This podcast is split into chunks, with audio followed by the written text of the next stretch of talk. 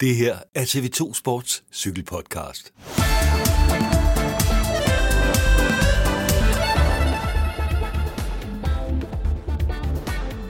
Velkommen til TV2 Sports cykelpodcast. Vi er 10 dage fra Tour de France-starten i Brest i det nordvestlige Frankrig, og derfor er det blevet tid til, at Chris Anker Sørensen og undertegnet Søren Rets tager temperaturen på øh, favoritter og danskere, som vi håber at se på de franske veje fra den 26. juni og tre uger frem.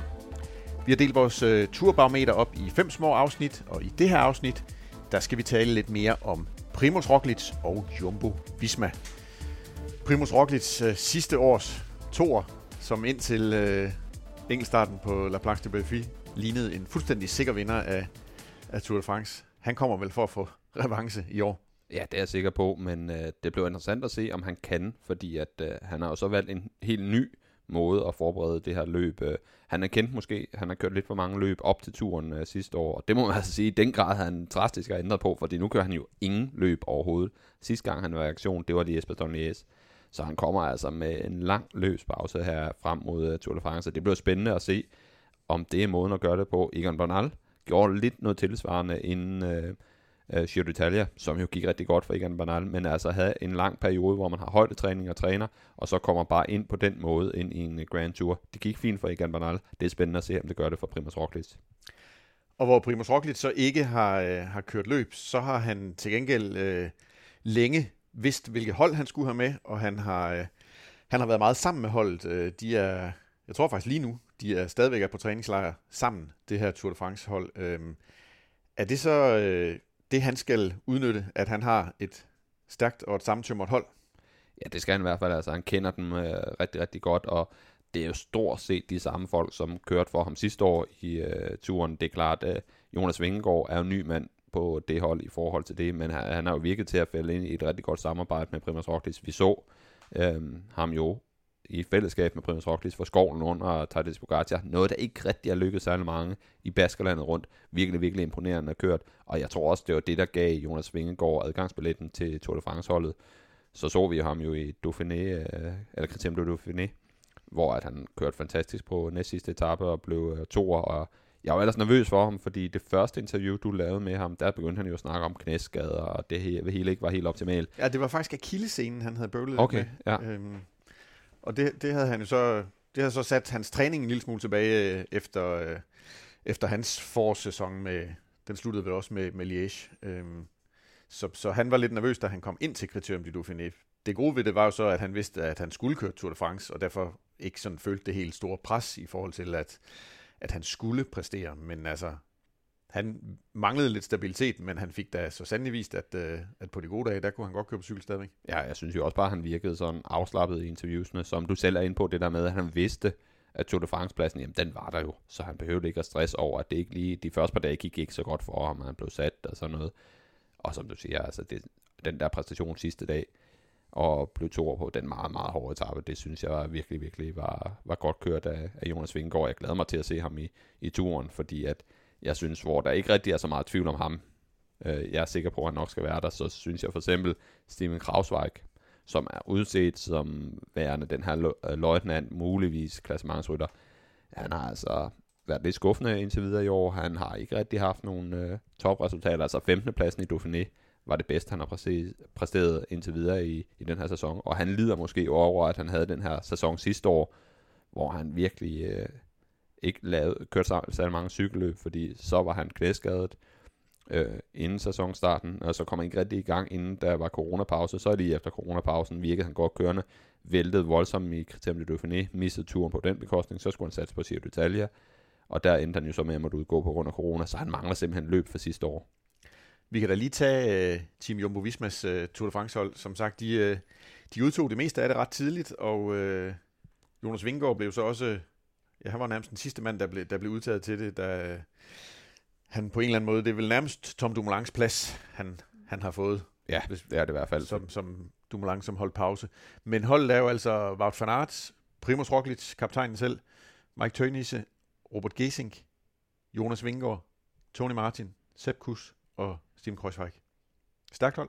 Ja, det er et rigtig, rigtig stærkt hold. Altså selvfølgelig er der de her lidt spørgsmålstegn med Steven Kreuzweig. Hvor god er han lige nu? Men selvom at han ikke skulle være klar til at køre klassement selv, ikke skulle være klar til at være den her, lad os sige, anden mand, de kan holde til. Fordi det er jo altid godt at have det i en Grand Tour. Lad os nu sige, at det hele er kaos, og også køre i højre og venstre med deres mange kaptajner jamen så har de jo muligheden for at sende Krausweig med, hvis han har holdt sig til i klassementet. Hvis han ikke gør det, så kan han jo stadigvæk være en fantastisk øh, hjælperytter, og det virker han også til at have ligesom op i hovedet, det har han ingen problemer med. Altså, vi så ham i Presnis med det samme være klar til at hjælpe Primoz Roglic, der han var vanvittigt godt kørende, så, så der er jeg ikke nervøs for dem. Øh, Sepp Kuss, synes jeg jo også virkede godt kørende i Dauphiné, men der er det jo bare det sjove ved, eller sjove ved jeg ikke, om man skal sige, men at det virker til, at når Sepp Kuss skal køre for sig selv, så er han egentlig dårligere, end når han skal køre for andre.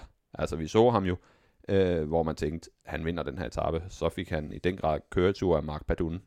Det var der så mange, der gjorde øh, de der sidste par dage. Øh, jeg snakker om næst sidste etape, hvor at, øh, vi så tænkte man, okay, Sepp Kuss, så blev han så to men så gik han faktisk lidt ned på sidste øh, del af stigningen, og blev så sekser på den etape. Det er jo stadigvæk flot, men i forhold til nogle af de ting, han lavede sidste år i turen, hvor der begynder at være den her stemning om, at han skal, han skal få lov til at køre sin egen chance. Han er så fantastisk i bjergene. Jeg tror, han har svært ved at håndtere det pres, eller det ved jeg ikke, om det er bare mig, der har den forestilling, men øh, fra min, min stol synes jeg, det ser sådan lidt ud til, at han har svært ved at håndtere presset at, at være kaptajn. Han er meget mere fri, når han er hjælperytter. Altså det, de sagde om ham i, øh, i Dauphiné, var jo også, at han, han kom fra en træningslejr, hvor han var flyvende i bjergene, og havde kørt alle holdkammerater midt over, og, øh, og var bedre end nogensinde før. Øhm, men han har jo så også det problem, at han stadigvæk ikke øh, er specielt godt kørende på enkeltstarterne. Så er det ham, øh, det er vel ikke ham, man skal satse på som nummer to. Det er vel bedre med Kravsvejk, som du siger. Eller Jonas Vingegaard kørte jo en dejlig, god enkeltstart i øh, Criterium du Dauphiné. Vi har en enkeltstart på fjerde etape af Tour de France. Hvis man skal holde folk til i klassementet, så er det vel heller ikke dumt at holde øh, Jonas Vingegaard til for at, at, have, at have en ekstra mand. Nej, præcis. Altså, han skal da bare holde sig til. Sepp Kuss, han er dårlig til de der enkelte starter, så jeg tror også, han bare kommer med som hjælper os, som jeg var lidt inde på. Jeg, jeg tror, han har det bedre med det. Øh, og så kan han jo lave de der ting i bjergene, hvor han bare sidder og er helt fantastisk, og en, den her sikkerhed for Primus Roglic, fordi han har Sepp Kuss hele tiden ved sin side. Men på enkeltstarter har jeg altså svært ved det, og det er jo bare altid, når der er de her enkeltstarter tidligt i et løb, så kommer der hurtigt til at være nogle rytter, der er lidt ligegyldige i klassementet. Der er færre, der bliver holdt til. Jeg er jo egentlig lidt modstander af det. Øhm, og det bliver Dennis Ritter og Rolf nok rasende over, at jeg siger. Men jeg er lidt modstander af de her tidlige starter, fordi jeg synes, det skipper for mange ud af klassementet. Det gør, at klassementet ikke er helt så tæt længere. Og jeg ved godt, at de så siger, at okay, men så skal folk jo bare ud og angribe. Men det gør jo også, at de angreb, der kommer fra dem, altså lidt ligesom man så i Schweiz rundt med Esteban Chavez, der kunne de godt lade ham køre. Fordi de tænker, okay, han har smidt så meget tid på starten, vi kan godt lige lade ham få lidt forspring. Det, det er jo ikke rigtig farligt. Så det gør bare, at der bliver mange angreb, der ikke rigtig er farlige, når man har den her tidlige enkeltstart. Men det er godt for Jonas Vingegaard, set med danske briller, fordi han kan finde ud af det. Og derfor tror jeg også, at de vil prøve at holde ham til så lang tid som muligt. Og så bliver det vel også godt for Primoz Roglic. Vi må vel stadigvæk se ham som en af de bedste enkeltstartsryttere blandt klassementsfolkene. Ja, det må vi i hvert fald, selvom at han fik en en over snudskaftet af Tadej til sidste år, så har han jo kørt nogle gode enkeltstarter. Han kørte jo egentlig også en fornuftig enkeltstart den dag. Han var vel næstbedst af alle klasser. Nej, Richie Port slog ham vel også. Nu kan jeg... Ja, det mener jeg. Jeg mener, Richie Port øh, lige slog ham. Men han var blandt de bedste af, af, af klassementsfolkene. Han lavede ikke øh, en lige så skidt præstation som for eksempel Miguel Angel Lopez, som kørte en virkelig dårlig enkeltstart der den sidste dag af, næst sidste dag af Tour de France sidste år. Så, øh, så ja, Primoz Roglic må man gå ud fra, tage tid til i hvert fald mange af klassementsfolkene den dag, men det må man også regne med med Tadej Pogacar, og så også nogle af de her Ineos-rytter, som øh, vi kommer til at snakke om i et andet afsnit, som også kører gode enkeltstarter. Og nu har du så også sagt i et andet afsnit, at, øh, at den forsvarende, den forsvarende vinder, Tadej Pogacar, nok er din favorit igen, men hvor, hvor har vi så Primoz Roglic henne, hvis vi skal runde ham af? Ja, men jeg synes også, han er, han, han er også øh, godt på vej, fordi også det her hold, han har omkring sig, du ser, det er en sammentømret enhed. De har Tony Martin, Robert Racing, bare rutinerede rytter, Wout van Aert. Vi har ikke set ham siden Armstrong Gold Race, men hvis han er lige så godt kørende som øh, sidste år, jamen, så kan han jo også blive en vigtig, vigtig øh, mand for, for det her hold. Øhm, og Primus Roglic er også står bag. Altså, jeg synes, der er lidt i favør til Thales Pogacar, fordi han har det her ekstraordinære bjergene. Øh, men Roglic er jo også bare vanvittigt god. Vi så ham jo vinde i alle terrænger i øh, nærmest i, øh, i Paris-Nice. Men der så vi så også en anden ting, han har, og det er, at han en gang imellem laver fejl. Og det er jo måske det, der er lidt af hans svaghed. Han har de her fejl, han laver undervejs. Vi så det også sidste år i Vueltaen, hvor der var den her regnjakkegate, som gjorde, at han var ved at smide hele løbet på gulvet, eller kunne have gjort det. Og i Præsnis og vælt på den samme, eller på den samme nedkørsel to forskellige gange. Altså fordi de kørte den samme nedkørsel to gange, og han væltede hver gang. Et styrt, ja, men to styrt, det, det er måske lidt for mange. Altså. Så der, der er nogle ting, der gør, at man nogle gange siger, okay, Roglic, han er ikke ufaldbarlig. Det er også derfor, jeg godt kan lide ham, øh, i forhold til nogle af dem her, man tænker, at de, de har jo slet ingen svaghed, og så har Roglic alligevel øh, lige så, lige så, hvad skal man kalde, lige så hård han kan virke, lige så mange fejl, eller lige, har han så også alligevel de her øh, fejl, der alligevel gør ham lidt øh, menneskelig. Øh, så, øh, så jeg kan egentlig rigtig godt lide Primus Roglic. Når det er sagt, så håber jeg faktisk ikke, at han lykkes med sit forhavne. Fordi at jeg vil helst se de store rytter køre enten Dauphiné eller Schweiz rundt inden. Altså jeg synes at det er lidt ærgerligt, at hvis vi får sådan en, en cykelsport, hvor de helt store navne holder tre måneder løs pause. Jeg kan godt forstå, hvorfor han gør det. Det er ikke det. Jeg kan også godt se alle de gode idéer med det. Jeg kan også godt se det der med at være lidt mere sammen med familien. Alt sammen giver mening. Men bare som mig som cykelfan, så øh, vil jeg jo helst have at se den øh, køre en masse af de her dejlige cykelløb. Jeg kan jo godt lide, hver gang der er det her Clash of the Titans, at der er den her forpremiere, for eksempel i Kriterium du Nuit, hvor vi allerede kan begynde at sidde og snakke om det.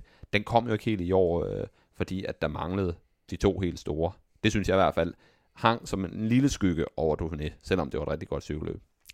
Jamen øh, lad, os, øh, lad os lukke øh, Primus Roglic her, og øh, jeg vil ikke sige, at vi ikke håber, at han vinder, men øh, jeg håber også, at han kører, han kører flere cykelløb fremover, end, øh, end bare lige de, de store Grand Tours. Og øh, vi håber i hvert fald også på, at øh, Jonas Vingegaard kan blive en, øh, en god hjælper for ham. Ja, det gør jeg da bestemt også, og jeg, jeg vil da også synes, at han vil være en flot Tour de France-vinder. Det er bare mere ud fra mit eget øh, fuldstændig egoistiske synspunkt, hvor jeg bare elsker at se de store cykelrytter køre en masse af cykelløb. Og jeg ved godt, det er røv egoistisk, men øh, det må man også gerne være en gang med.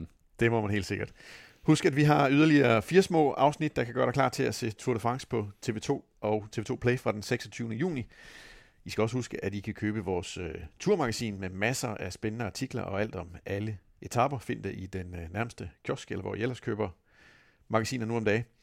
Og øh, så kan I altså høre fire andre små afsnit på genhør og på gensyn. TV2 Sport Cykelpodcast. Fuld fart frem.